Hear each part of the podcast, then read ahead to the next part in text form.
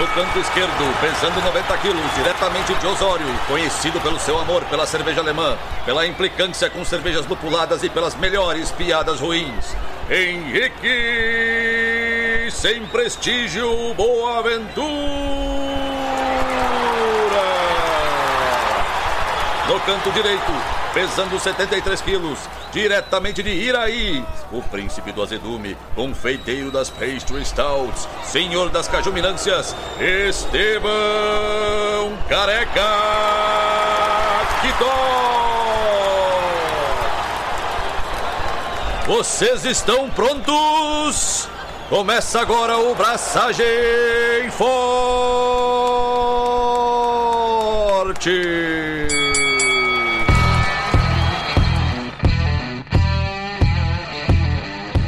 E aí galera, Estevão da Suricato aqui. Alô, Loite, Henrique Boaventura, e no final era tudo lastro de navio. Era. Pior que era. Era. E tem mais história por trás disso, porque hoje é o programa 181. Olha só, estamos nos aproximando do programa 200 e vão ter mais 19 programas em que eu vou falar isso. E vamos falar sobre a história das IPAs. Olha que tal. Falar sobre história é sempre um bom dia, né? Falar sobre história é um assunto que vocês talvez não saibam, mas é um assunto que interessa muito o Estevão, interessa muito eu também. A gente discute bastante sobre história e sobre curiosidades em geral, como, por exemplo, como que era feito um navio que navegava nessas épocas aqui das IPAs. Estávamos discutindo isso antes do programa. Mas antes, Estevão, me diga, o que você tem feito na sua vida? Cara, eu queria compartilhar, agradecer. Final de semana fiz um treinamento de flavors ministrado pelo jovem Henrique. 20 flavors numa tarde. Foi desafiador. Intenso. Mas foi divertido, foi bom. Sempre bom relembrar, estudar, se manter atualizado. E no front cervejístico de produções, tô empolgado, feliz que a gente produziu hoje o lote novo da New Zealand Pilsner. E amanhã produziremos uma cevinha nova, uma Hazy Double com café do Josemar, da Bow Brewery, Bow Company, Bow Coffee, Bow tudo. Bow something. E assinem o clube, por favor. Quer dizer, façam esse favor pra vocês, porque os cafés do Josi são animais. Então, fiquem ligados que tem ceva nova. E, no apagar das luzes da minha fala aqui, eu lembrei de uma coisa muito importante, que hoje saíram as categorias do prêmio do Lúpulo de Ouro, do Surra de Lúpulo, dos nossos amigos do Surra de Lúpulo. E a Suri tá concorrendo como cervejaria mais hypada, melhor cervejaria. Brewpub da Cubo tá como Brewpub, tá concorrendo também. E eu tô concorrendo como melhor cervejeiro. Então votem em mim. Ajuda a firma, velho. É isso aí, cara. Humildade é pra quem precisa, velho. Não. É isso aí, mano. Até foi muito engraçado. Eu vi o post no Instagram e aí anunciaram os concorrentes. O Diego, da Coisa Linda, que eu acho que tá aqui ao vivo com a gente, também tá concorrendo. Mas não votem nele, votem em mim. Afinal, o podcast é teu. Mas tava lendo o post e aí um dos comentários, uma pessoa postou tipo algo, o Bruno da Dogma faz vinho, de certo.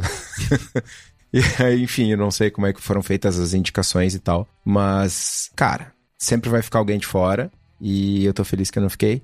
Obrigado de nada, votem em mim, e, né, sem desmerecer o trampo da galera que faz muito boas servas, inclusive a Dogma. Mas votem em mim. Vou só responder por Lud e por Leandro, que não estão aqui para se defender, que existe um processo inicial, tem uma, sei lá, grupo, não sei lá como é que se chama, mas é... Um colegiado... Colegiado, obrigado. Um colegiado que faz uma votação interna para ver quem são as pessoas que vão ser indicadas e depois a votação é pública. Basicamente isso. Entendi. Vai pro plenário e... É isso, mais ou menos isso. Aí fica a galera discutindo. O Diego tá dizendo aqui que pode votar em mais de um. Então, votem em mim e no Diego. Boa. Mas na dúvida, votem em mim. Votem primeiro em mim, cliquem primeiro em mim.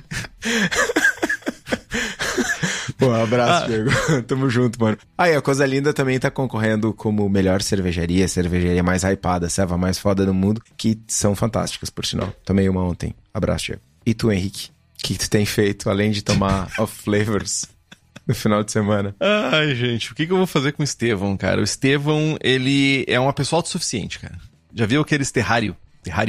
Acho que é isso que eles chamam, que é uma garrafinha que a galera bota um monte de areia e umas plantinhas dentro, bota a rolha e, tipo, fica 30 anos autossuficiente lá. O Estevão é isso. Ele é uma pessoa autossuficiente. Vou usar um esquema futebolístico. Ele chuta o escanteio, corre pra cabecear, defende no gol e é gandula ainda. Que bom que tu falou de futebol. Ah, puta merda. Tem alguma coisa relevante referente a futebol? Tem, mas eu só vou deixar no ar pra galera que tá ouvindo. Abraço, galera. Só isso. Ok, não tenho ideia do que aconteceu futebolisticamente falando e eu me sinto cada vez melhor por isso.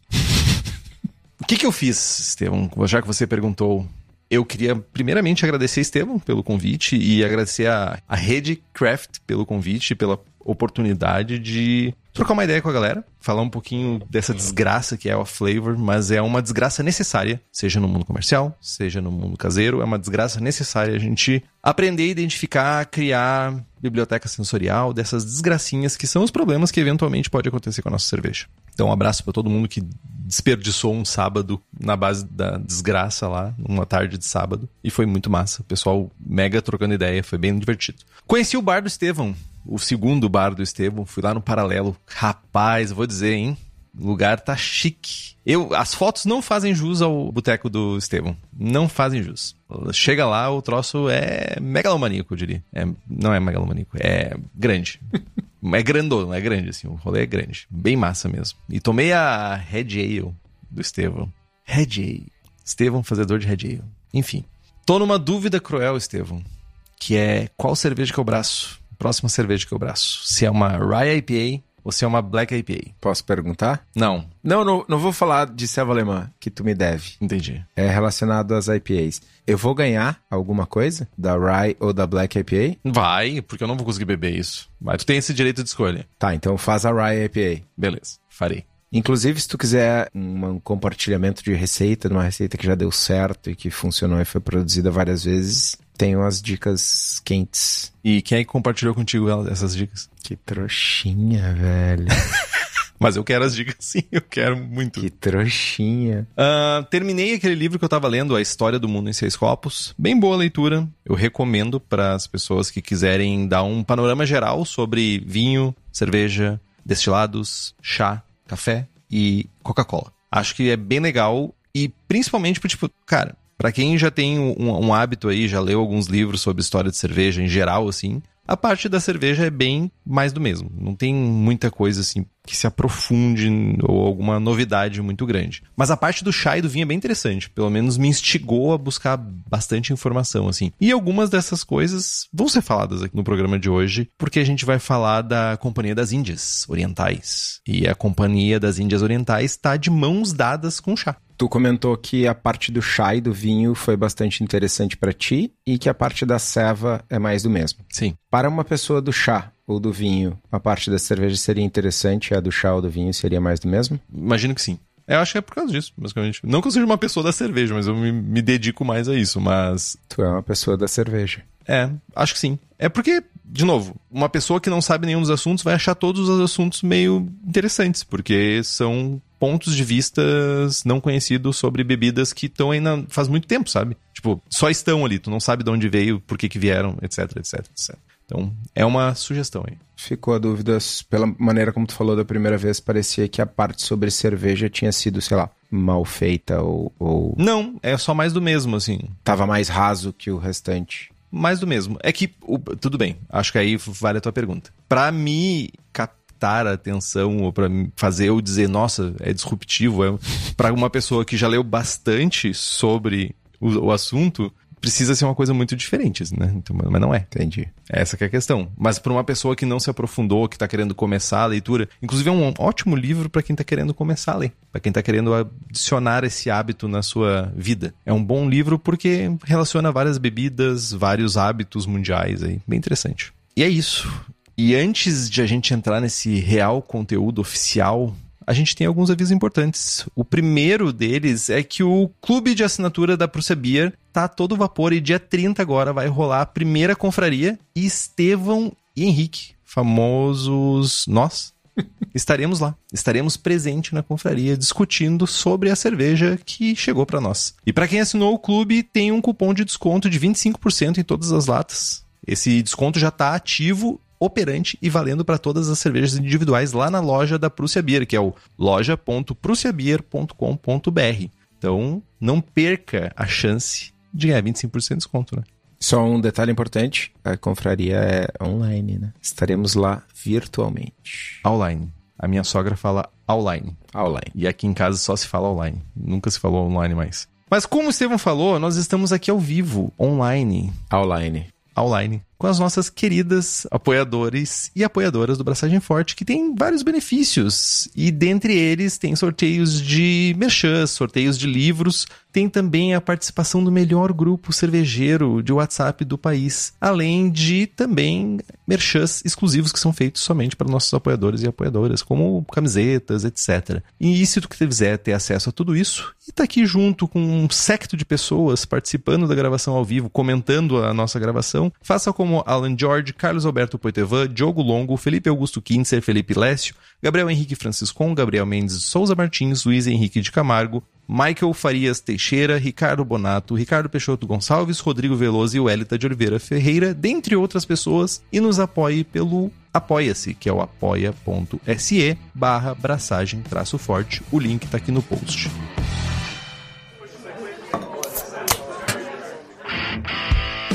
Então, gente, em meio à nossa série sobre madeiras, a gente resolveu encaixar uma minissérie. Pode chamar de minissérie se for apenas 2 episódios? Pode, né? Nanossérie, picossérie. Minissérie. Uma minissérie sobre a história das IPAs. Serão 2 episódios sobre a história desse estilo tão querido que tem até fanbase.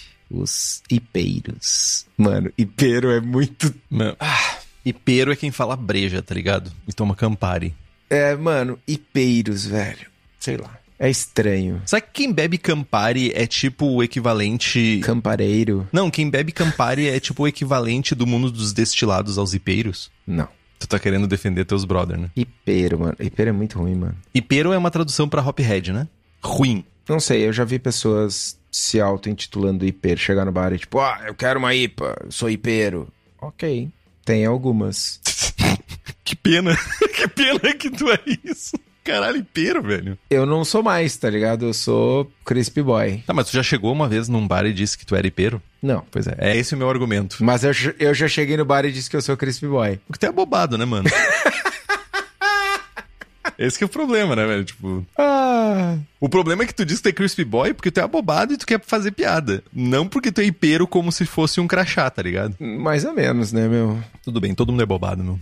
Né? Todo mundo tem de... Como é que é? De... Médico e louco, todo mundo tem um pouco. É, tipo isso que eu ia dizer. Bom, enfim. No episódio de hoje, a gente vai abordar o surgimento controverso. De controverso não tem nada. Controverso é as lorotas que contaram depois. Mas, enfim. O surgimento controverso e cheio de lendas do estilo até a sua quase extinção no período pós-Segunda Guerra Mundial. No próximo episódio da minissérie, a gente vai falar sobre as IPAs da cerveja artesanal, incluindo Brut IPA, White IPA e outras papagaiadas que o Henrique gosta tanto. Delicinha.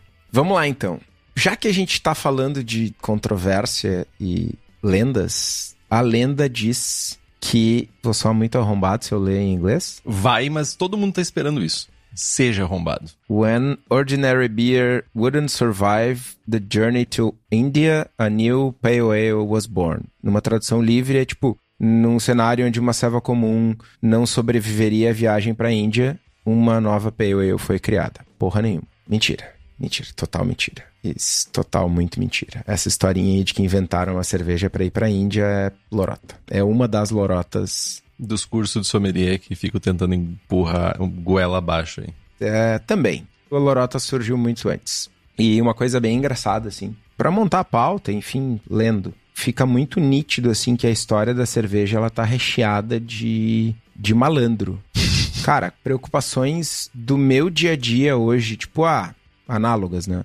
Sei lá. clonaram o perfil da cervejaria e estão oferecendo cerveja de graça se a pessoa preencher um formulário, não sei o que lá. Tá valendo que a Bass e a Alsop em 1800 e Guaraná com rolha enfrentavam várias acusações de falsificação de cerveja e... Cara, o ser humano deu errado, velho. Tá ligado? Ô, mano, tinha uns rolês de contaminação de fonte d'água, cara. A galera contaminava a fonte das cervejarias loucamente, assim, tipo, botava uns metais pesados, umas paradas assim, pra tirar as cervejarias do mercado. Teve altos rolês, assim. Mano, fake news de que tava rolando muita importação de...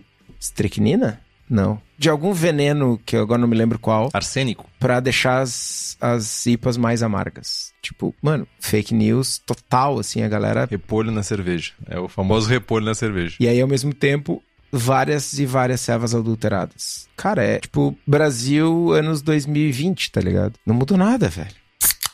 Vamos pro conteúdo. Cara, o surgimento... O início do rolê todo começa lá com a Companhia das Índias Orientais, que foi fundada lá por volta de 1600 e cresceu tresloucadamente até o século XVIII e chegou a ser a maior força econômica e política na Índia. Os caras eram uma potência. E a peculiaridade do rolê é que a companhia permitia que os comandantes dos navios conduzissem um comércio privado. Os navios iam, aspas, vazios para a Índia e voltavam carregados de mercadorias da Índia para a Inglaterra. Nessa ida vazia, a companhia liberava. Ah, meu, tu é o comandante, meu, vai de boas. Compra o que tu quiser e vende lá. Isso teve um ponto importante no desenvolvimento do comércio e nas exportações de ceva, principalmente, porque não tinha comerciante independente rival. Quem fazia o comércio era... a Companhia das Índias, ponto. E esse comércio privado vendia de tudo na Índia, né? Geralmente para os funcionários da empresa, da Companhia das Índias lá na Índia. Eram mais ou menos cerca de 70 navios aí que estavam no serviço regular e esses comandantes, eles compravam em Londres, cara, roupa, perfume, porcelana, vidro, presunto, queijo, cidra, vinho e muita cerveja.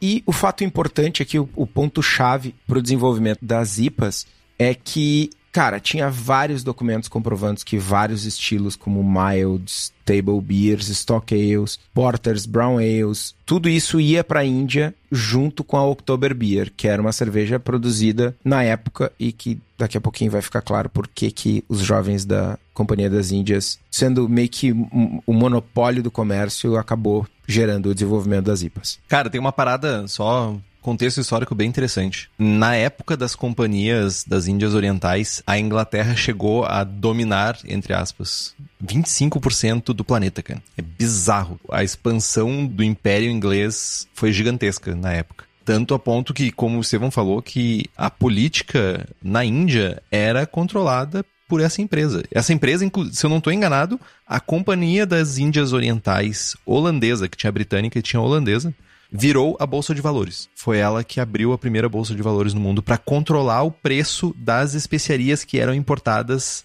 da Índia e China. Então, tipo, para ter um lastro de preço nessas especiarias que eram importadas, foi criada uma Bolsa de Valores para dizer quanto que deveria custar no mercado europeu essas coisas. É bizarro, de tão gigante que é a parada. Tá nos meus planos de leitura, ler um pouquinho mais sobre isso. E uma coisa que o Estevão estava mencionando, quanto mais barata a cerveja, principalmente, era nessa época para ser transportada, porque muitas vezes, pelo menos antes de ter uma descoberta de um estilo que venderia melhor, a cerveja era usada como lastro mesmo, lastro de navio. A parte inferior do casco do navio precisa ser cheia de coisa quando tu não tá carregando algumas toneladas de produtos, tu precisa encher o navio, porque senão ele vai, sei lá, ficar balançando para um lado para o outro até que vai virar. Então, era usado cerveja para isso, entre outras coisas. E mais um ponto, Estevão, é que os capitães do navio tinham direito a 10 toneladas para trazer de volta. E já iam com o navio cheio para vender coisas lá a seu bel prazer. E ainda tinham direito de trazer 10 toneladas para vender para lucro próprio. Não era nem para a Companhia das Índias. Mas, não sei, vocês provavelmente não vieram aqui para ver eu falando sobre assuntos aleatórios, mas vieram falar sobre cerveja. E a October Beer era feita com malt pale, lúpulos da safra e só produzida entre outubro e novembro. E ela era maturada em barricas de madeira entre 2 e 3 anos. Essa cerveja ela era envelhecida ou maturada, né, nessas barricas e ela ganhava características de brete, de bretanomices com envelhecimento. Afinal de contas, a gente está falando de um período ainda pré-isolamento, né, de levedura. Então, a gente sabe que as cervejas tinham contaminação por outros micróbios e quase uma Orval moderna, ou quase uma Orval sem querer ser uma Orval, né? Dá pra dizer isso, né? As docas da Companhia das Índias Orientais, elas ficavam próximas de uma cervejaria chamada Bow Brewery, que era de um jovem chamado George Hodgson. Ele tinha essa sorte, né, de estar perto das docas, mas também o Mr.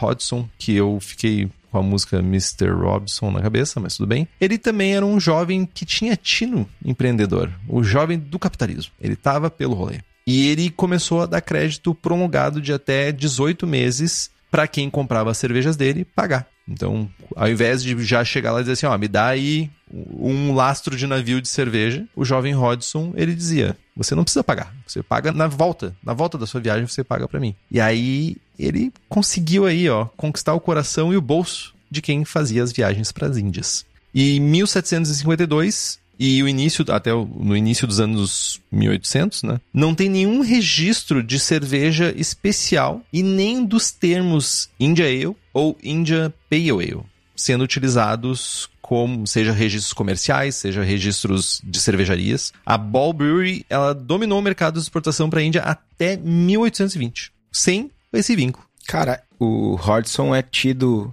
pela lenda como o inventor da India Pale Ale. E ele passou, sei lá, 70 anos vendendo cerveja pra Índia. Em 1820 já era o neto dele na cervejaria. E, cara, não tinha nenhum registro de India Pale Ale ou IPA, nem nada. Essa coisa de que inventaram... Não tinha ipeiro nessa época, então? Não tinha ipeiro, não tinha IPA. Era October Ale, October Beer. E o lance determinante é que, cara, poderiam ter sido outras cervejas a tomarem uma parte significativa das exportações pra Índia se fosse outra cervejaria. Eles faziam porters e faziam October Beer. Cara, se fosse outro mercador, se não fosse o monopólio da Companhia das Índias, se fosse outra situação, talvez fosse outra cerveja que não a October Beer que tivesse ido pra Índia e hoje a gente não estaria bebendo IPAs, tá ligado? Mano, podia ser outra bebida, mano. Porque alguns anos depois começaram a fazer rum no Caribe. E o Caribe também era colônia de exploração inglesa. E rum é muito mais enebriante, né? Com menos quantidade e muito mais fácil de transportar. E dá tonturinha, né? E dá tonturinha, porra. Tanto é que chegou uma época que tiveram que proibir a exportação de rum, que a galera tava ficando loucaça das cachaças. Mas sabe, Estevão, a gente tava falando sobre a Companhia das Índias Orientais, né? E que elas dominavam o mercado ali da região da Índia e... Da região do mundo. Da região do mundo, 25% do mundo, mas principalmente da Índia e da China, porque mexiam... diretamente na economia, né? E sabe, Estevão, quem mexe na economia do mercado homebrewer? Daniel da Cerveja da Casa. Esse jovem, ele poderia abrir uma bolsa de valores para ditar tendências mercadotecnologicamente falando, porque Daniel só traz as coisas perfeitas para fazer a nossa cerveja em casa. E para quem é da região metropolitana de Porto Alegre, tu pode dar um pulo no espaço da Cerveja da Casa, lá na rua Paracatu 220, no bairro Igara, em Canoas. E se tu não é da região metropolitana, tu pode acessar o site da Cerveja da Casa, que é o www.cervejadacasa.com e ter acesso a basicamente as mesmas coisas, só que no conforto do celular. Então, fica a dica.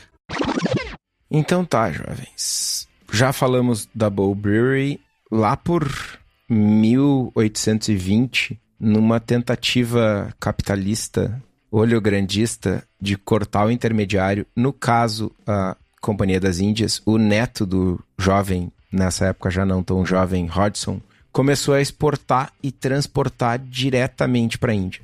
O cara foi lá e tipo, não, beleza, vocês são a maior potência mundial na região e eu vendo litros e litros para vocês e tipo, não, vou bocar, vou dar o rapa em vocês e vou vender direto. Azar. Que vocabulário baixo. Vou dar o rapa. Exato, mas é a atitude do jovem, né? Tudo isso com uma cortesia inglesa, tomando um chá da 5, é isso? Aham. Vou continuar ganhando meu dinheirinho de boas aqui ou vou tentar dar o rapa na Companhia das Índias? Ah, minha vida tá meio monótona, né? Não tem nada pra fazer. Não tem Instagram, não tem nada pra ver. É.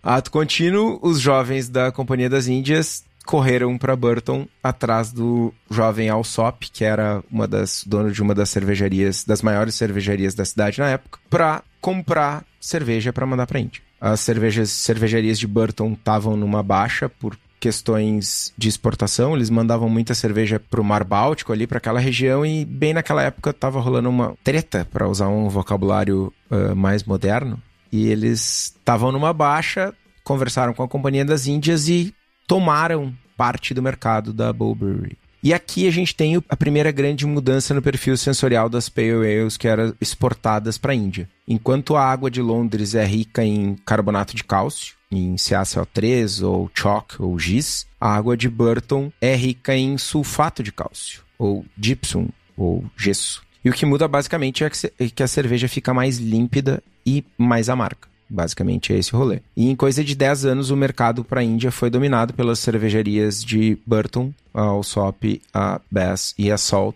Os caras tomaram conta do mercado. Já no primeiro ano, tinha relatos de que as cervejas de Burton eram melhores do que as cervejas da Bow Brewery, que era em Londres e tal. Então teve esse momento de mudança de fornecimento e que acabou definindo um novo padrão sensorial para o mercado consumidor. O mercado gostava de uma ceva e aí surgiu uma ceva diferente. Nessa época ainda não se dominava a correção de água, isso é pré-movimentos de burtonização da água, então mudou, a ceva mudou essencialmente. Apesar de ser pré-burtonização, eu não me lembro agora se foi no livro do Ron Pattinson ou se foi no Amber Golden Black do Martyn Something Cornell.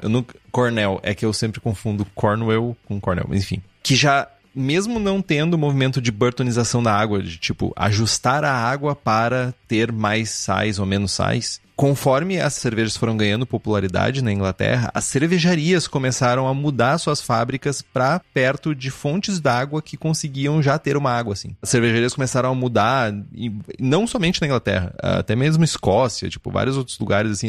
As cervejarias começaram a mudar as suas fábricas, né, as suas plantas, para lugares mais próximos de fontes d'água que permitiam que ela tivesse essa fonte mais próxima da necessidade da cervejaria. Foi bem comum isso, esses movimentos. A Inglaterra é muito boa nisso, né? Em manter... A Inglaterra não, o Reino Unido, na verdade, em manter documentos afirmando isso. Então tem muita coisa bem interessante. Eu vou descobrir se foi com o Ron Pattinson ou se foi no Martyn Cornell. Esse período aí da mudança das cervejarias e da busca por uma água diferente foi um pouco depois. Esse momento de mudança de fornecimento na Índia ocorre ali de 1920 a 1930. E aí logo depois tem um boom de crescimento, a ceva vira moda. Ali entre 1840 e 1880 é o momento que acontece isso, dessa busca das cervejarias por águas mais duras. Boa, olha, isso tem uma história.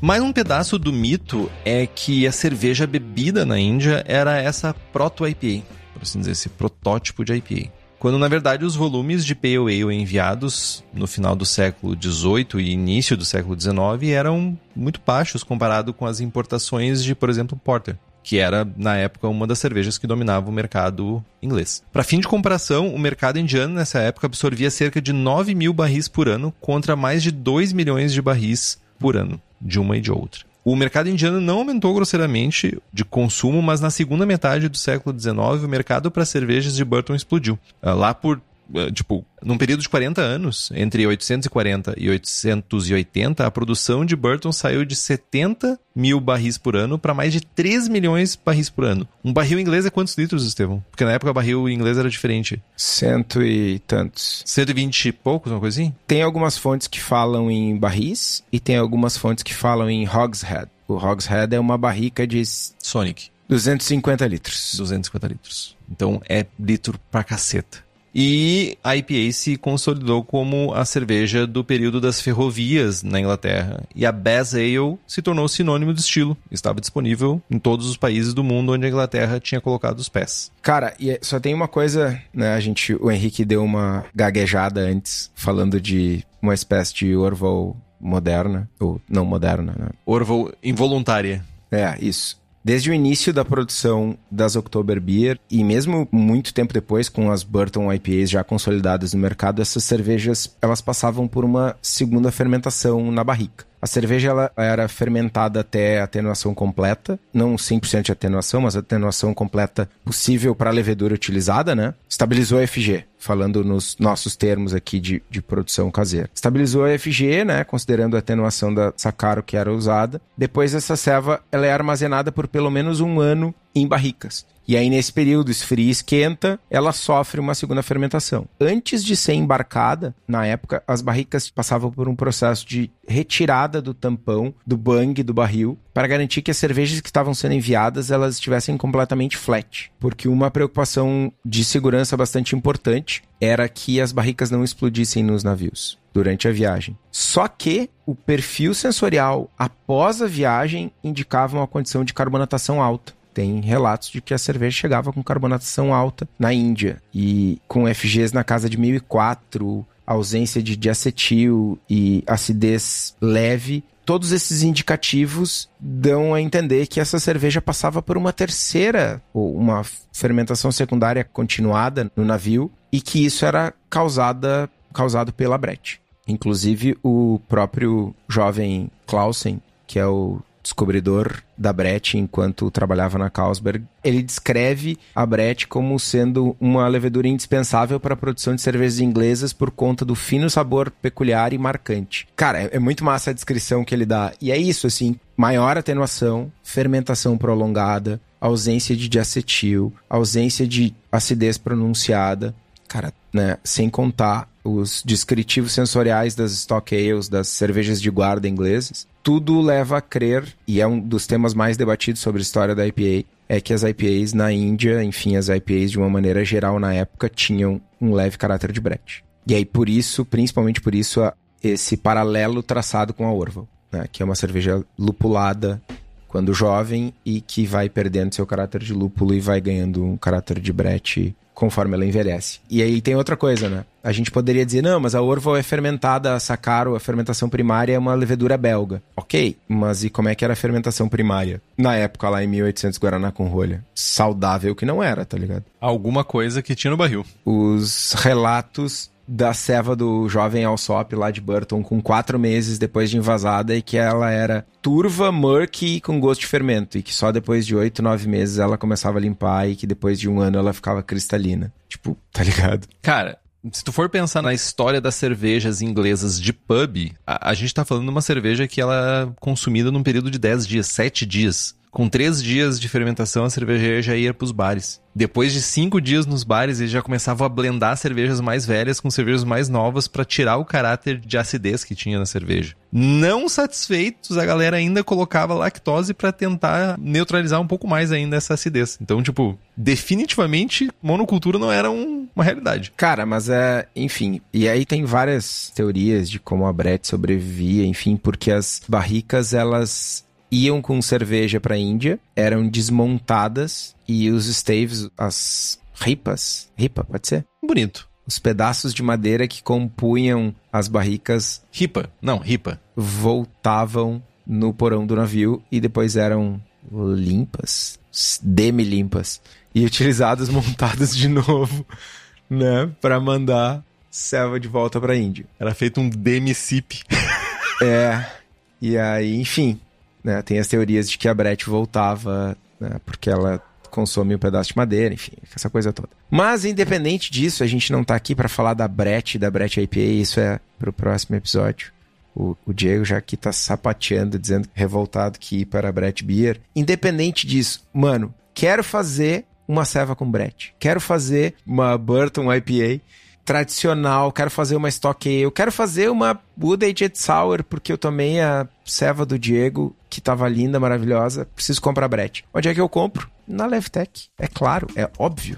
E além de, obviamente, de levedura para cerveja e de brete, a Levtech tem bactérias, leveduras para outras bebidas como hidromel, cidra, whisky, cachaça, e tem um atendimento impecável. E para ti que é profissional, a Levtech oferece, além de mais de 50 tipos de leveduras, consultoria em boas práticas de fabricação, controle de qualidade, montagem de laboratório, treinamento de pessoal e banco de leveduras.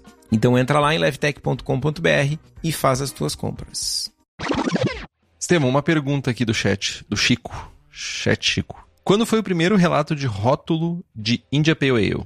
Não sei. Rótulo eu não sei, mas por volta de 1840 tem relatos de anúncio em jornais da Índia, de Calcutá e tal, os caras primeiro anunciando a ceva, um pouquinho antes de 1840, anunciando a ceva da Bow Brewery como uma Pale Ale especial, Pale Ale feita com os melhores ingredientes, e em algum momento ali entre 1920 e 1940 surge alguém falando de cerveja produzida para o mercado indiano. Minha memória pode me enganar, mas se eu não estou enganado, o ano correto é 1835. Não estou tão errado. Foi um relato num jornal. Foi a primeira menção escrita de IPA e... O rótulo eu não me lembro, mas também é tipo até a década de 80, 1880, perto de 1880, que foi o primeiro rótulo colocando como India Pale Ale.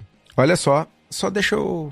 Ah, é freestyle, mano. Eu fui pegar o livro. Abri o livro exatamente na parte que fala da descrição da Alsop Ale. Um mês depois de engarrafada. Escura, turva e decomposta. 3 meses. Churume, famoso churume. Começando a limpar. Carbonatada. A aparência como champanhe. 8 meses. Âmbar brilhante. Límpida como cristal. Muito sabor fino e muito peculiar. Mano, muito peculiar é brete, velho. E tem um rolê do fino e peculiar, né? Por causa dessa qualidade meio vinífera que ficava na cerveja, né? Tem essa relação, porque na época vinho era fino. Aí, quando a cerveja ficava com esse caráter, atribuía-se a mesma característica aos vinhos e às cervejas. Daí. Mas, enfim, no século XIX, vários movimentos de temperança tomaram conta do mundo. Temperança, para pessoas que não sabem o que a palavra significa, é sobriedade no consumo de alimentos ou bebidas, moderação. E, a geral, estava bebendo, caindo nas calçadas da vida. E isso deixou de ser a norma, né? Os jovenzinhos passaram a tomar cervejas mais baratas e menos alcoólicas. Lembrando que nessa época foi instituído o hotel mais barato do mundo, que era um varal. A galera dormia jogada em cima de um varal, cara, tipo dentro de uns cortiços, assim, tipo, era um varal esticado, a galera deitava em cima desse varal e acordava no outro dia, imagina a cena. Com o início da Primeira Guerra, isso se tornou uma realidade muito mais séria. As IPAs presentes no mercado praticamente viraram best bitters por restrições de insumos, né? Todos os insumos, eles eram... Todos não, mas existia um grave racionamento de ingredientes no período de guerra. A Inglaterra sofreu muito com isso, tanto na Primeira quanto na Segunda Guerra Mundial. Atribui-se a isso também a precariedade da culinária inglesa, por causa desses racionamentos. E a densidade média das cevas caiu de 1057 em 1880 para 1039 em 1919. E a lupulagem acompanhou essa redução, que é muito comum, né, nos tempos de crise. Recomendo, de novo, Ron Pattinson, eu acho que é o livro Bitter. Chegaram a ter cervejas com densidade inicial de 1019. 1019 é mano. É tenso. Cara, realmente achei aqui as palavras India Pale Ale foram utilizadas pela primeira vez em algo impresso em inglês em 1835, no Liverpool Mercury, falando da Hodgson India Pale Ale, se referindo ao uso dos melhores lúpulos de East Kent e das qualidades tônicas da cerveja, 1835. Por volta de 1840, a cerveja era conhecida como India Pale Ale como produzida para a Índia, Indian Pale Ale ou East India Ale, até que os cervejeiros e os marqueteiros aparentemente concordaram em usar India Pale Ale. E esse nome foi utilizado de 1850 em diante. Era W, ao invés de ser W Brasil, era W Inglaterra.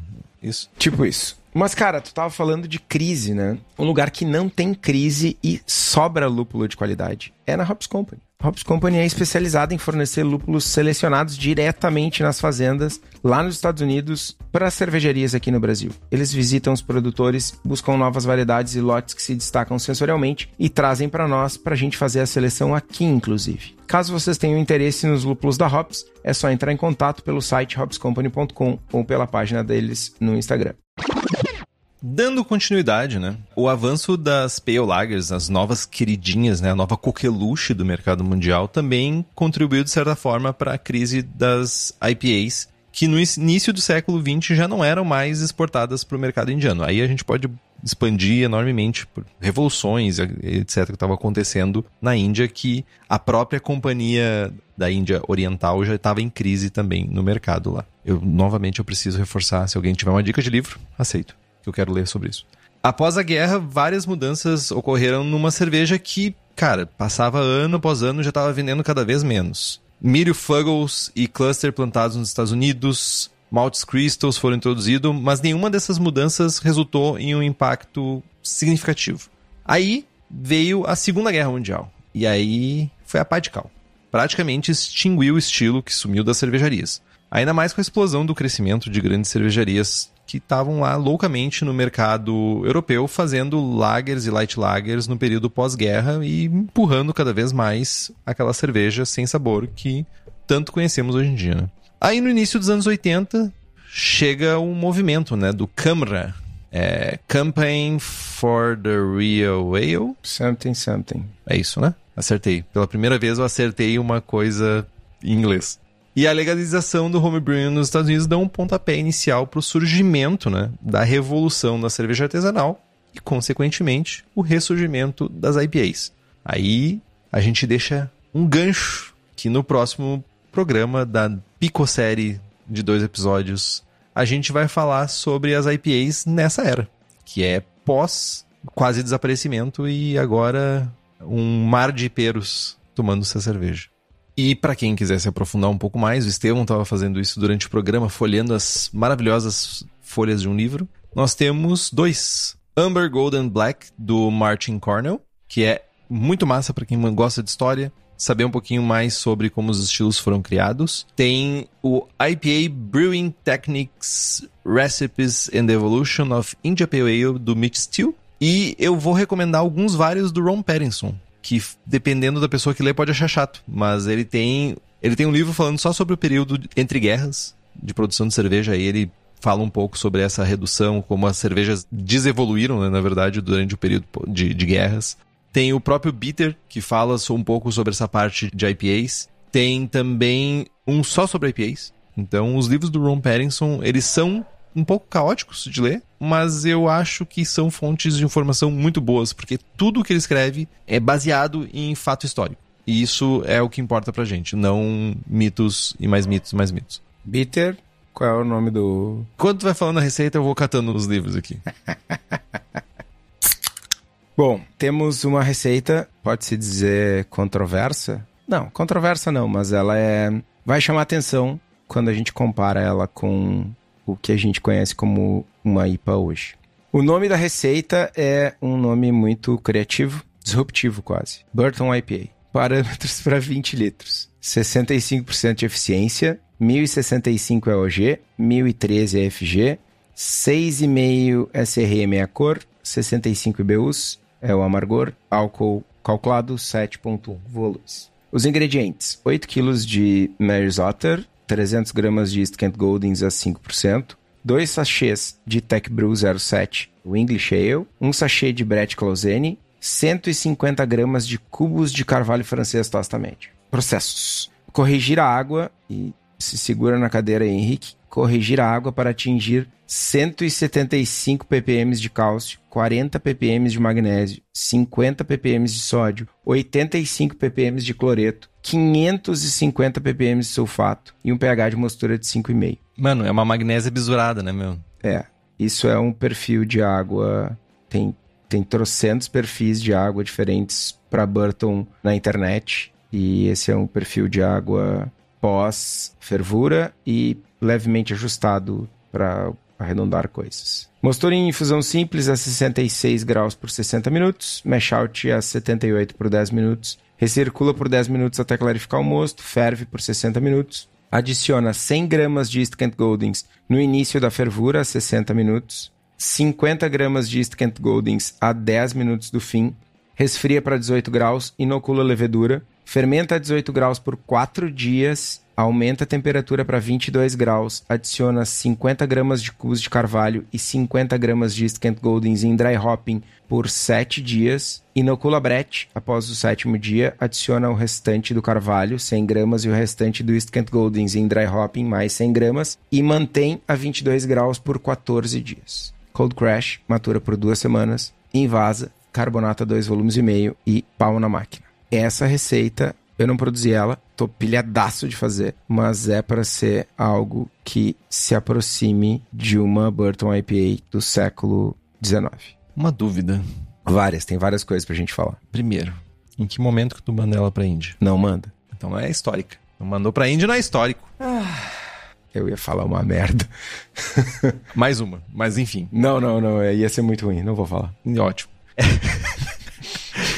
A primeira coisa que eu me questiono aqui, Estevão, é o seguinte. Joia, usava um barril de madeira. Mas, considerando que tinha água envolvida no rolê, navio, pá, água salgada principalmente, não é nem água pura, água salgada. Será que esses barris, tipo, o caráter, a madeira era tipo a única proteção entre o mar e o casco do navio, consequentemente, e a cerveja? Ou seja, essa cerveja ela estava em contato com a madeira diretamente? Os relatos são de que a maioria dos barris não tinha lining, não tinha piche. É madeira. A dúvida que fica é, para quantas coisas essas barricas foram usadas antes? É, essa é a parte interessante, né? E é outra coisa. Tá, beleza, mandei cerveja pra Índia. Chegou lá, esvaziei a barrica, tomei a cerveja, desmanchei a barrica, botei no lastro do navio e mandei de volta. Montei as fotos da tanuaria, da cooperage, da Bass. Cara, era tipo zilhões de barricas, era gigantesco o negócio. Monstruoso. Milhares de pessoas trabalhando, fazendo e remontando barricas. Ô, mano, essa madeira era de ouro, velho. Porque, tipo, como é que aguentava a viagem de volta, cara? Cara, o barco era feito de madeira. A madeira que tá no casco do barco do lado de fora aguenta, a madeira que tá armazenada dentro vai aguentar também, né, mano? Tá, mas olha só, agora daí... Eu joguei a isca que tu pegou, mas a madeira do navio, ela era tratada com piche, pra não realmente... Porque não tem solução, por melhor que seja a madeira lá, que seja usada pra fazer os cascos do navio, que eu não faço ideia de que madeira que seja usada, ela vai apodrecendo. Seja, a reforma de navios era constante, cara, não era um rolê... Tudo bem, mas... Vamos considerar que esse... Ué, mudou? Parou de rir? Não parei de rir. Continuo rindo. Palhaço. É que eu não consegui fazer a pergunta que eu queria fazer antes. É, mandei a barrica, ela foi e voltou 420 vezes. Ou foi e voltou uma vez só. Quando ela volta pra tanuaria da cervejaria, essa barrica é retostada? Sim ou não? Daí a gente volta naquela questão que a gente tava falando das madeiras, né? Tipo, por proteção e etc. E se ela é retostada, ela vai ter um char ali, vai ter um sabor adicionado à cerveja. Vai ter sabor adicionado, exatamente. Eu não achei informações sobre isso, tá? Sobre ela ser retostada, eu acho que não. E aí, justamente por isso, a receita na qual eu me baseei para desenvolver essa receita, eu não copiei igual, fiz algumas adaptações, falava em carvalho americano. Mas, mano, carvalho americano é muito baunilhudo. E aí eu tô imaginando, na minha cabeça delirante, que o perfil de madeira dessa ceva é contido no máximo. Não é um negócio Bourbon County na cara, tá ligado? Sim, não era... E aí, tipo, beleza, vou pra uma barrica de carvalho francês tosta média que tem um perfil mais, sei lá, mais contido, mais neutro, mais elegante. Não tão na cara baunilha. Agressivo. É, boa, obrigado. E eu fico me perguntando ainda se muitos desses barris não eram usados pra transportar também especiarias, né? No retorno, sei lá, cravo, canela, essas coisas, imagina. Deveria ser usado também. Mano, vamos lá. Se hoje... Tu vê jovens reaproveitando barril PET descartável one way pela 427ª vez. Bombástico. Se tu vê jovens fazendo chopeira de PVC, agrokeg e os caralho, mano. Mano, certo que em algum momento essas barricas levaram peixe, tá ligado? Certo. Uns arenque, tá ligado? Bah, imagina, chegando lá na Hogson lá, uns peixinhos com os rabinhos pra fora, assim, tá ligado? Eu só consigo pensar em desenho nessa hora, mas é... É, enfim. Mas é uma parada interessante, porque a gente tende a analisar a história com os olhos de hoje. A gente pensa assim, não, isso aqui vinha tudo... Mano, tinha rato no navio. Tipo, rato, tinha mais rato do que gente. Tinha água, saloba. Salobra. Tu procurou, né? Porque antes tu tava com a mesma dúvida. Água salobra. A saloba é a mulher do salobo.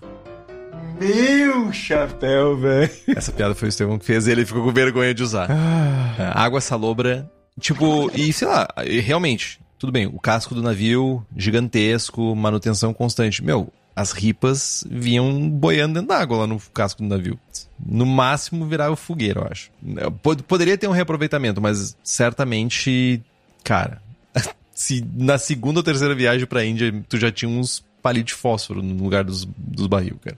Eu fico me perguntando só sobre isso. Quão reaproveitado era, tá ligado? Tipo, quantas vezes? Não, é que assim, mano, carvalho não é pinos, tá ligado? Ah, mas o navio não era feito de pinos. Não, tudo bem, mas tá, mete a madeira no porão do navio e enche d'água, cara, ela vai durar... Um ano? Não, muito, muito mais. Sério, mano? Sério, mano, madeira, principalmente madeira de lei, madeira dura, dura muito, mano. E dependendo das condições, tipo, a madeira enterrada, que não tem contato com oxigênio, ou tipo, embaixo d'água, ela não apodrece tão facilmente. Ah, tipo aquele barco viking que foi encontrado em algum lugar. Tipo as fundações de Veneza, tá ligado? Tipo... um toco enterrado no banhado no fundo do sítio do meu pai. É um bom comparativo, né? Vai de um navio viking pra Veneza pra um toco enterrado no sítio do teu pai. É, realmente, a história é muito linda, cara. E, tipo, numa viagem de 4 meses não é... Tipo, a madeira que acontece isso é, sei lá, pinos ilhote, tá ligado? Que tu olhou pra ela e tá meio nublado na rua, ela já tá verde e 2 dias depois ela tá desmanchando. Acho interessante, porque eu realmente fiquei me questionando sobre a durabilidade dessa madeira e a capacidade de absorver sabor também, né? Isso também é outra coisa, que se tu vai reaproveitar uma madeira, tu tem que diminuir a capacidade dessa maneira de pegar outros sabores, ainda mais... Tudo bem, provavelmente teve alguma cerveja com gosto de arenque que descobriram que era melhor destruir os barril e deixar só as ripas, porque daí ninguém ia tentar transportar nada dentro. É uma maneira de enxergar também.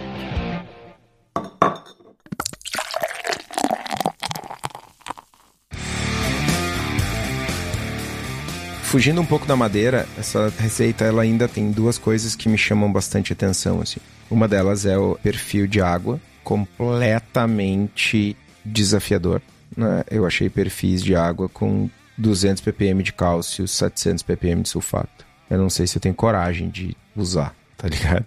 Mas é dramático. E não tem relato histórico falando sobre tratamento de água, né? Fervura, coisas do gênero, nada, né? Sim, tratamento e slaked lime, que é hidróxido de cálcio. CaOH2. Eles tratavam água assim, mas era fervura e hidróxido de cálcio. E aí ela dava uma menos piorada. Mas ainda assim, esse perfil de água é pós-tratamento. Cal hidratada. Thank you. Antigamente, nos refratórios de barragens não cortavam as árvores e a madeira durava muitos anos conservada. Olha aí, ó. Viu? Não tava mentindo. Não, capaz.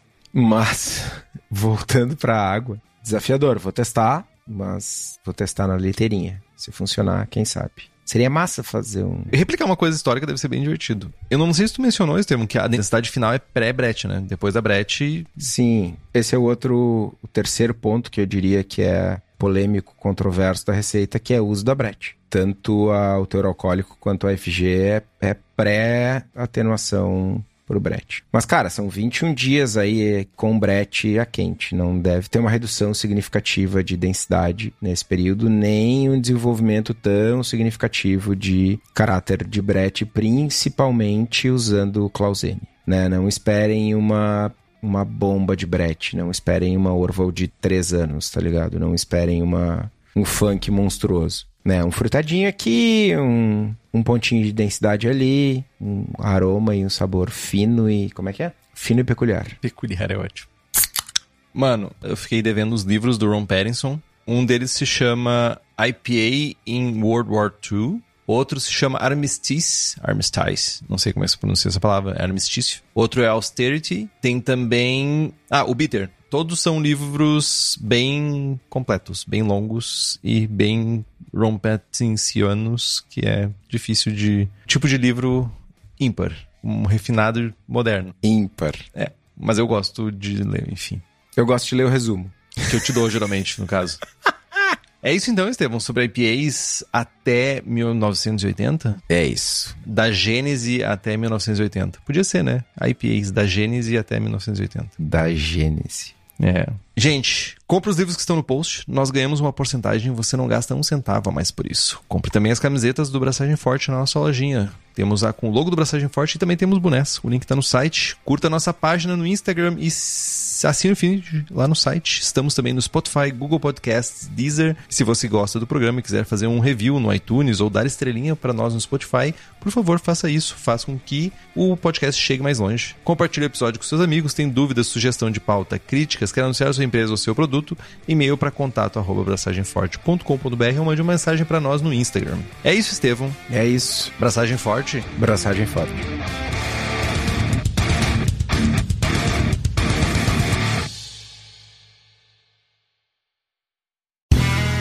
Este podcast foi editado por Play Áudios.